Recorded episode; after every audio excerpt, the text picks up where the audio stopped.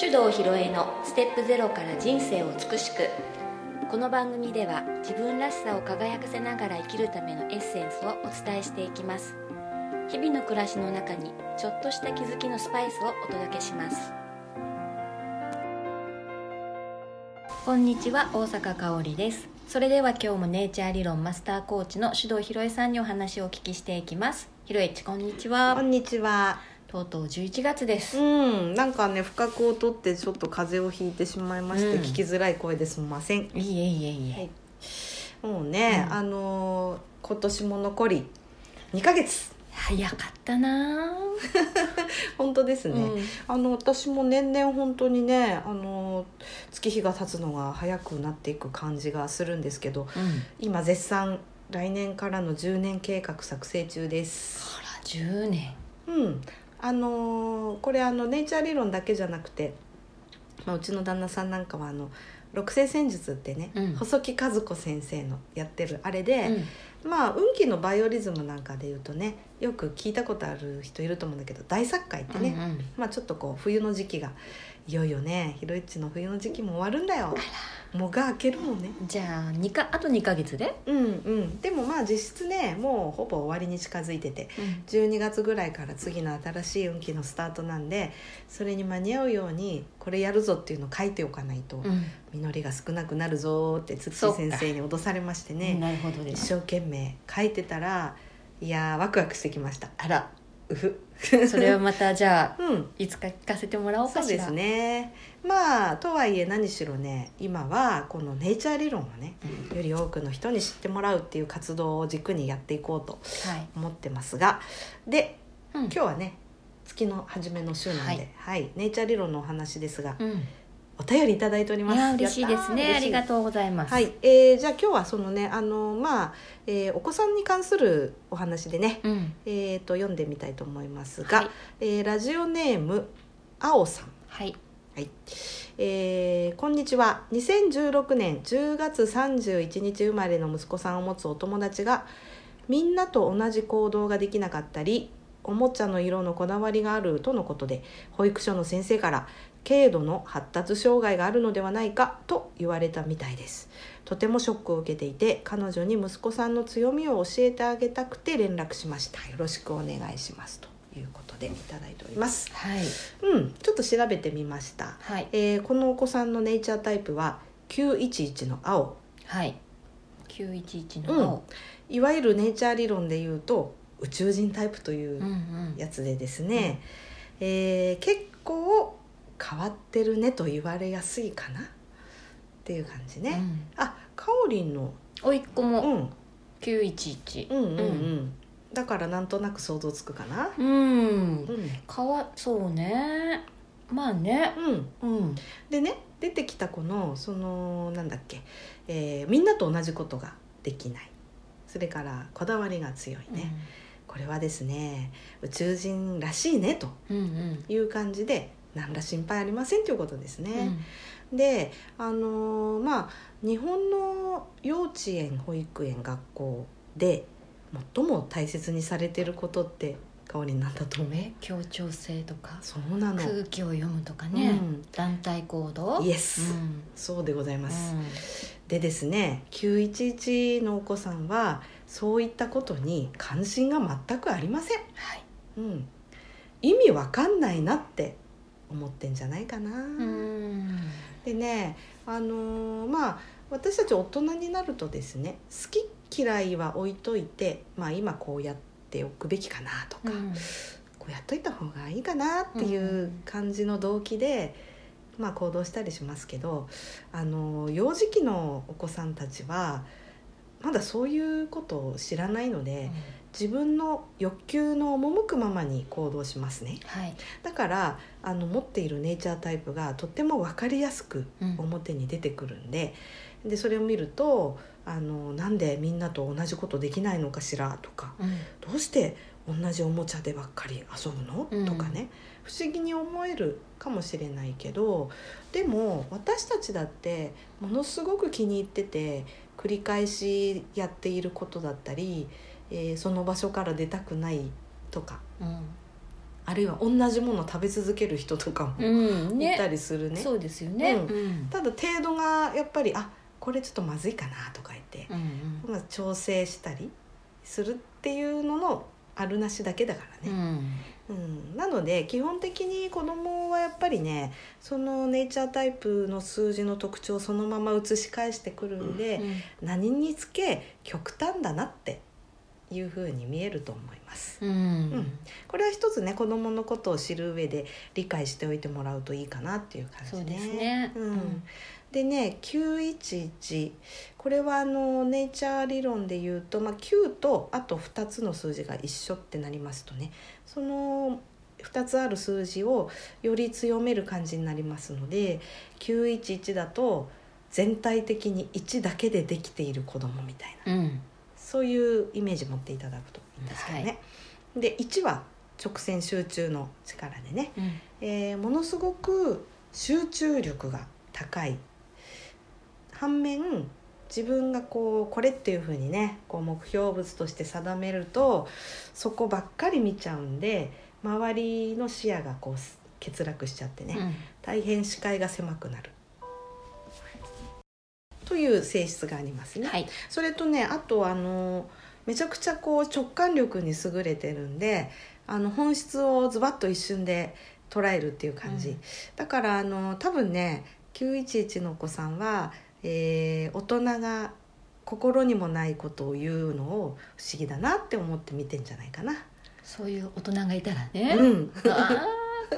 辛いわうん、だから多分ねうーんといいと思ってないのに素晴らしいねって褒めるとか、そういうの見た時に全然いいと思ってないくせにとかね、いろんなこと感じてるだろうなうん。なんて思いますけどね。で、えー、とこのねまず911はそういう自分がこれって思ったものにものすごく集中して他のものの目に入らなくなっちゃう。っていうところがあるんで、えー例えばこう何かに没頭してる時周りから声をかけても聞こえないぐらいの集中度なんだよね。だから例えば保育園でその自分がなんか工作作ってたとするよね。うん。それで「はいじゃあみんな絵本の時間だから集まって」とか言われても聞こえてません。はいはいはいはい、それより自分は今ここなんだみたいな感じでね、そうですよね、うん。だからね行く必要性理解してないからね、うん。で周りの子はなんとなく周りの空気読むような子もいますから。うんでスッとそういうところにね、えー集団の中に入っていく一方で911のお子さんはもう自分のやりたいことに集中しまくってますんでね。なんでみんなと同じことできないのっていうふうに、うん。まあ外から見るとそう見えるという。う。ん、そういえばねその話聞いてちょっと思い出したことがあって、うーんと私のまあちょっと知ってる方の方で、うん。911のお子さんがいるんですよね、うん。でその方のお子さんもまだうん。2歳かな、3歳かな、先生の方から、うん。いやちょっとあの言葉の方の学校に通ってくださいって言われたっていう方が、うん。そういえばいるんですよね、うんうんうん。でそのきっかけとなったのが、うん。保育園の、うん。こうずみんなで集まってる時に、うん。先生がわざとうん「じゃあ皆さん喧嘩をして遊びましょうね」っおう。て言ったんですって、うんうん。その時にその子が「はーい」って。うん。そこに先生は引っかかって、うん。そうお母さんにちょっとお話をしたっていうことを聞いたんですけど、うん911のお子さんだったらもう、うん遊びましょうねその子はきっと遊びましょうねがもうポーンとうん。入っちゃったんじゃないかなそうだよ。喧嘩なんて本心で言ってないでしょ、うん。楽しく遊びましょうの情報をキャッチしてるから、うんだよね、うん、だからそれってどうなんだろうって今ふと思い出しちゃって。うん似たような性質の表れですね、うん。まさにあの本質？うん。その人が言わんとしている腹の中にあるものをキャッチしてるから先生が楽しいテンションで言ったっていう、うん。あじゃあ楽しむんだなを掴んでるわわけだからね。何ら問題ないよね、うん。しかしそんなことよく言うね。ーそういうなんかチェックをしてるんだなっていうちょっとゾッとしたんですけど、うん。でもその子はその遊ぶっていう本質を捉えたからうん。何にもねこううん。躊躇なく言ったってうん、うん。だと思いますね。ですよね。うん、だからむしろ本当に、えー、と先生の真意を捉えていて、そこですよね。うん。天才みたいなね、うん。でそういう感じだと思いますね。まああのそしてね特にやっぱりこう911はベースカラーでいうと青っていう色ですけど、まあ青はクールドライな感じををね表してる人が多くてだからこうみんなでとかっていうのにも全然関心ないしね。割と受け身だし、うん。まあ、そういう性質かなっていうとこありますね。まああの私もだからね発達障害の基準に対する疑問はねうん。前にもこの番組で話したことがありますけど、うん。さっき言ったその言葉の理解とか、あと、えー集団行動ができるかどうかみたいなこと、うん。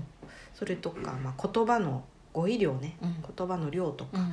そういうところでチェックされてるんですが、これはまあネイチャータイプによって相当ばらつきが激しくてねこれで測るとやっぱりその宇宙人タイプの子っていうのは圧倒的に発達障害とかグレーゾーンに分類されてしまうというけ傾向が強いです。うんうんうん、でまあ書いていただいた内容はねこれあのご本人とかその直接親御さんからじゃなかったんでね、うん。どのぐらいの情報を得て送っていただいたのかちょっと分かりませんけど、いただいた内容だけから察すると何ら異常じゃないなっていうう、ん。うん感じね。うん。あともう一つのおもちゃの色に対するこだわり。これはね Q の特徴としてすごくよく現れていてあの Q ってねすごく極端なの。うん。0か100なんですよ。はい。それで例えば、まあ、今私の目の前にコーヒーカップがありますけど青いコーヒーカップでねでこうちょっと白のドット柄が書いてあるカップなんですけど、コーヒーカップってこれよって言われたら Q の人の特に子どもの認識はこれ以外はコーヒーカップじゃないってことになる。うんうんうんうん、だから白くて丸っこくて平べったい感じのコーヒーカップ出されても違うってなっちゃそれじゃあ嫌だってなっちゃうっていうことですよう、ね、うん、嫌っていうよりね違うの。あ違うんだ、うん、これは私のコーヒーカップとしては認識できませんなの。はあ。極端でしょ、うん。でまあそれはまだその知識が少ないからっていうこともあるんだけどとにかくこれがいいってなったらそれ以外はなしうん。妥協とかない、うんうん、要はねマイルールがめちゃくちゃ幅が狭いと思ってもらうといいかな、だから例えば青い自動車のおもちゃが好きってなったら全く同じ形の黄色い自動車見てもこれは私のじゃないってなる。という感じではい。あのはっきりしすぎちゃってるもんだから、うんそれのことを言ってねこだわりが強いって言ってるうんんだと思うんだよね。あのまあ大人はさそういう似たような車のおもちゃとかだったらどれでもいいんじゃないって思うだろうしあのなんていうのかなざっくりとした感じで捉えてるから取り替えが効くと思うと思うんだけど、あの9のお子さんにとってはもうあのすごくね、えー限定的でそれ以外は違うになっちゃうから、うん。うんそこを理解してあげた方がいいかなと思うね。それはものだけじゃなく例えば、うん。その子のなんかうん。何かのやり方とか、うん。こうプロセスとか、うん。そういうのも、うん。そのやり方じゃないと、うん。こうまあうん。嫌じゃ嫌だっていうかね、受け受け入れられない。そうそういう感じね。うん。でねこれある保育所であの、えー、と先生方の研修としてあのお話ししに行ったんだよね割と最近なんだけど、であの子供一人一人によってものの捉え方が違いますっていうのを保育所の、まあ、保育士さんとあと幼稚園の先生も集まってくれて話したことがあってで、まあ、全体の説明終わった後にあのちょっと時間があったんで。まあ、もしねあのお子さん預かってるお子さんで個別にねちょっと行動が気になるとかうん。あれば、相談乗りますよって言ったら何人か集まってくれて、うん。あの 一人ねその園のこうスケジュールがあるでしょ？でそのスケジュール変更に対してものすごく感触を起こす子がいてどうしたらいいか困ってるっていう事例があって、聞いたらやっぱり9の子供。うん。うん。でその内容も面白くてね、えーとまあ、保育園なんであの保育の時間って親の仕事の都合によっていろいろ変わるでしょ？で、えー、とちょっとお迎えが遅い子は、えー夕方におやつの時間があるんだって、うん。であるお子さんがその999だったんだけどね、うん。なんかもう本当に9の特徴がすごく出てる子、あのお母さんが仕事の終わり時間が早くなったんで今度から早く迎えに来れますって。うん「あよかったね」うん。って普通になるよね、うん。そしたらあのものすごいパニックを起こしちゃって。へ「私のおやつは!」みたいな感じになっちゃったんだって、でこれ親から見たらお母さんよりおやつの方がいいわけ？えうん。みたいになっちゃうでしょ、うんうん。悲しいみたいにね、それそれで困ってるんですって言ったんであそれはおやつの方がお母さんよりいいっていう意味じゃなくて自分のスケジュールが縁側とか親側の勝手な都合で変えられたっていうことに対して反発感じてるパターンなんですよねっていう解説をしたことがあってね。うん。でそれはあの園での生活っていうのは8時半に登園して、6時に迎えに来るがその子の園での生活ってことになってるわけ、こういうもんだと。そうそうそう、うんうん。だそれが5時になっちゃったり、4時半になったら保育園生活ではないになっちゃうわけだ、うん。すごいでしょ？その極端さ、そうねだから私は嫌だって抵抗してる。あるいはねこんな事例も聞きました。あの朝登園する時に、まあ、それもお母さんの仕事の都合でたまたま一番早く登園する子がいてね。で保育園に行くとは自分が保育園で他のお友達をお迎えするが保育園に行くことだったんだよね。で仕事の時間が遅くなったんで後から行くになったらもうあの絶対行かないになっちゃう。んうん。これはうん。保育園に行くとはお友達の後から行くは保育園に行くではないになっちゃった。それは許されないと。うん。うんうん。すごいでしょ、うん。これ本当に大人として見たら意味わかんなくて対処に苦しむパターンなんだけどでも9の人ってそれぐらいこう0か100かはっきりしてて、うん。中間っていうのがないっていう感覚だってことを知ってあげるといいよね。そうですね、うん。そこはちょっと知っとかないと、うん戸惑いますね、うん。やっぱり親としてはね。そうそう。じゃあこれどういうふうに対処すればいいかっていうとこれまたやり方があってあのちゃんとね小さい子供であっても事情を説明して理解を求める。うん。これが大事。そっか。うん、でき今度からこういうふうに変わるからねってこれでよろしくお願いしますねということを子供にもちゃんと伝える。っていうふうにすると、えー理解ができると。思う。うんでそれはあのなんていうのかな。黄色い車も青い車も一緒だっていうふうに理解したんじゃなくて、えっと、黄色い車は別物だけどこれもあのおもちゃの範疇に入れることを受け入れたって感じね。うーん。なるほどね、うん、相変わらず別物なんだよ。別物なんですね、うん。じゃあいろんなこうもううん、パターンうん。1、うん、2みたいな風にして作っていかないとうん、いけないのかな、うん、だからそのこだわりっていうかそのこだわりっていうふうにここで言っているものはえ自分なりのルールが非常にかっちりと狭くってそれ以外はなしっていう世界だから、まあ、例えばこう新しいルールを作ってプラスしていくようなイメージって考えたらいいかはあすごい構造ですね頭も。な。うんまあ、感覚的に常にそうなんだよね。だから変更点をねちゃんとこう分からせてあげてあのこれでお願いねっていうふうにすれば大丈夫なんだけどね。要は一方的に変更を押し付けられることに対してものすごい反発があるからさ、そこをケアしてあげるだけでいいかなと思いますけどね。うんうん。うん。そうですかまあよくねあのこだわりが強いっていう表現でね発達障害の代名詞みたいに言われているではないですか。これはまあ Q を持ってる子供だと大体それ。うん。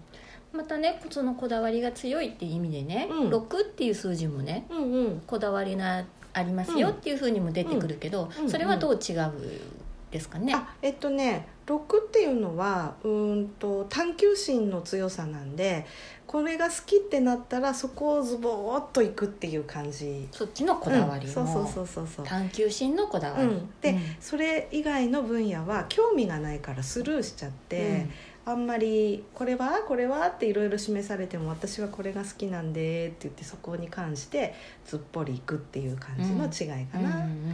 であの6の子供もまれにねちょっと発達障害って言われることがあって、それはやっぱりそのいわゆるこだわりの強さって言われるんだけど、なんなんていうの？オタクみたいになっちゃうんだよ。あ車オタクとあかね戦隊ものオタクみたいになっちゃって、はいはい他のもの見せても見向きもしないから、うん。これはこだわりが強いとか。でもそれ違うけどねっていう、うん。話で。まあ、表面に出てくる現象をね、うん。そういうふうにと一一つとしてそう取っちゃうっていうので、うんでも対処の仕方がまあ違うっていううん。感じですよ違いね。ます違います、ね。うん、だからまああの大人から見るとねなんでこんなものずっとやってんのかなとかねうん。不思議に思うかもしれないけどまあネイチャータイプを紐解くと、あこの数字がこういうふうに現れてるんだなっていうふうに理解してあげることができるので、あんまり気にしなくてもいいかなっていうふうには思うかな。うんうんそうですね。うん。そこしねやっぱり知っとかないとうん、悩み深くなっちゃうね。そうだね、うん。で特にやっぱり親が自分自分自身とね子供のタイプがあんまりにも違うと、うん。全然理解できなくなっちゃうそうだと思いますよ。うん。経験あるでしょ、ありますよ。うん。はあ？ってなる私もそうだったからね。なるなる。うん、でもあのそれはそういうもんなんだなってもうあの客観的に理解をするしかないかと思いますね。うん。そこをね受け止められるとすごく自分自身が楽になりますもんね。そうそうそう。でちなみにね大人になってからの変化もちょっと調べてみたんですが、はい。このお子さんの場合は思春期過ぎて大人になると955になるんだよ。あら。あら。まあ。まあこれねあの知ってる人ならあらまあなんだけど、うん。めちゃくちゃ協調性の塊みたいな人になります、ね。うん、全然違いますね。全然違う。うんだからね、中学生ぐらいの境目でいやいやあれほど一つのことにね、うん。没頭してたのになんでこんなに周りの人のことばっか気にすんのかなとかみんなでつるんでばっかりいるようになっちゃってとかうん。って感じになるかもね。まあね、うん。まあいいですねそれもね。そうそう。うん。だからねあの今がちょっとね、うん。あのほ他の子と同じことできなくて変わってるって言われてとかね。もう最高にそこをね楽しんでいただければいいんじゃないかと思います。うん。そこでねこうのびのびと育てたらうん。955になった時にもうん。ねうん。すごく空気を読んでう、んうん。ね協調性があってそうそう。素敵な大人になってると思いますうん。よ。そうなんだよね、うん。それとねあと今回ねそのまあラジオネームあおさん。お友達がショックを受けてるんでっていうことでね、あのごご相談お寄せいただいてね本当にありがとうございます。ただねこれはやっぱりあのご本人がうん。あのぜひねお話聞きに来ていただけたらいいかなってそうですね。うん。思います。これねあの多分このポッドキャスト聞いていただいてこういうふうに言ってたよってね、うん。お友達に伝えてくださると思うんですよ。うん。でもねあのこれ間接的に伝えると本当にねうまく伝わらないのよ、うんうん、なんかあのネイチャー理論は現象を説明するだけじゃなくてやっぱり本質的なところを分かった上で今目の前に現れてる現象を解説するっていうやり方だといいんだけど、うん。えっと現象だけを言うとね誤解されやすいのね。そう。ですね。うん、だからあのネイチャー理論のマスター講座をね、うん。終了してくださった方にはねこういうことを他の人に伝えてあげてくださいねってお願いしてるんですけど、あのそうじゃない方は、まあ、ほ相談がある時はね直接、うん、お話を聞いていただくっていうのをはい原則にはい。したいなと思ってましてね。なのでねあおさんとお友達と一緒にあのぜひ私の家に来てください、うん、でもいいしね、うん。あの時々お茶会とか、うん。まあサロンなんかやったりねうん。してるので、えーそういうとこ来てもらってもいいしあとね、あのーまあ、ちょっとこれから告知も力入れていこうと思うんですがネイチャー理論のお話聞きたいなっていう人が、まあ、最低4人集まって、えーネイチャー理論のねコーチを呼んで自分の家とか近所のカフェとかでお茶会をしていただくと。うん。うん、いうのをやりたいんだよね、はい。うん、なかなかねネイチャー理論つっても知ってる人がいないんで、だからこういうお話が聞ける場所なんだよとか、うん。そういうのがね分かるようなチラシなんかも作ろうかなと、はい、うん、思ってるので、うん。あおさんもねそのお友達と一緒にどうぞご近所でお茶会企画していただいてうん他の方も一緒にねうん。ぜひぜひお話聞いてください、そうですね、うん。でもしよかったらあおさん自身が伝える側になっていただくということで、うん。講座に来ていただくともっといいかな。そう。うん。その方がきっとうまくね伝え,、伝えていけるんじゃないかなお友達にも。そうだよね。うん、ということではい。仲間募っております。はい。お待ちしてますので。はい。はいじゃあ今日はこの辺で。はい。はい。ありがとうございます。ありがとうございました。この番組では皆様からのご意見ご質問を募集しております。番組ページにあるリクエストフォームからお送りください。たくさんのお便りお待ちしております